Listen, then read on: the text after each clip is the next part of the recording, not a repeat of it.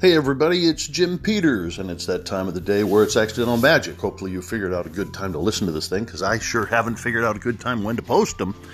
But I'm cranking these things out, and I'm getting some great response. So, if you would take a minute and give us a response and tell us what you think and how we can make it better, we would really be grateful because we want to dial this in. Remember, we're doing a bumper sticker and a snicker, is what we're trying to do. Designing the podcast for people with ADHD, such as me. But today's topic is who's in your orbit. You know what? We've got to be intentional with our relationships. And I've realized that once my wife passed away, I realized I had to put people back into my orbit, and some of them I let drift off, quite frankly, because there are some relationships that are toxic. There are some relationships that you've let fall apart or fall away, and you've gone to different orbits with them, and you need to be intentional because you may want those people back into your life. You need somebody who tells you no. So stop the car right now, right on the windshield. Who tells me no? Somebody has to tell you no. And it can't just be your mother. It's got to be somebody who has been in your life historically and can see the erosions, can see the changes in you, and see the things that you might want to tweak to make it better. So when we talk about somebody who's in your orbit, think of the planets. You got to be intentional. Plan to orbit with the right people. As we grow and as we mature, we end up with a lot of friends alongside of us that we're in orbit with that we realize aren't really helping us go anywhere.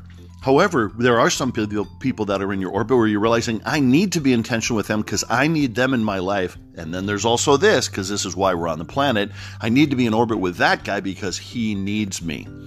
So gravitational pull pull can be a healthy and it can also be deadly. But sometimes we're attracted to the wrong people, sometimes we're attracted to the right people. Learning to differentiate between those two things is critical for that. But remember the tractor beam in Star in Star Wars? Man, they were locked in, they couldn't do anything and they were getting sucked in by the bad guys, the stormtroopers and all the other people. So you have to realize there are some people it takes a long time to move them out of your orbit.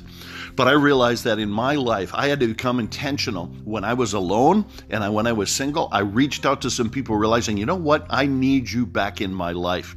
I actually went back to some historical friendships I had had decades before and said, you know what? We just fell out of orbit. We used to be the Earth and the Moon, and something happened, and all of a sudden we became the Earth and Pluto, and we only saw each other every 200 years, and I didn't like that. I wanted to make a change to that. But some people should be avoided as well. You got to figure that out. Take a take your pen, put it on the windshield right now, and start making some notes. Some people need to be celebrated and visited often. You need to go to their planet often because those are important people in your life to help you. Maybe they make you uh, peaceful, they stabilize you, they somehow have a word for you all the time, and they somehow can see the end of your decisions. And those people are critical. But you know what? They don't just hang out in our lives. You got to go find those people, cultivate those relationships, and be intentional. So plan to expand. There's your bumper sticker plan to expand. I need my universe bigger because I plan to do great things with my life. I'm 62, but I got a lot of years left on this planet, and I need to know new people. There are new people who are going to help me be a better me. There are people who are going to open doors for me. There are people who are going to assist me in the vision and direction that I believe God's given me. So we've got to figure out who we want to orbit with and who you don't want to orbit with because those are critical things. So that's your bumper sticker for today. Who's in your orbit?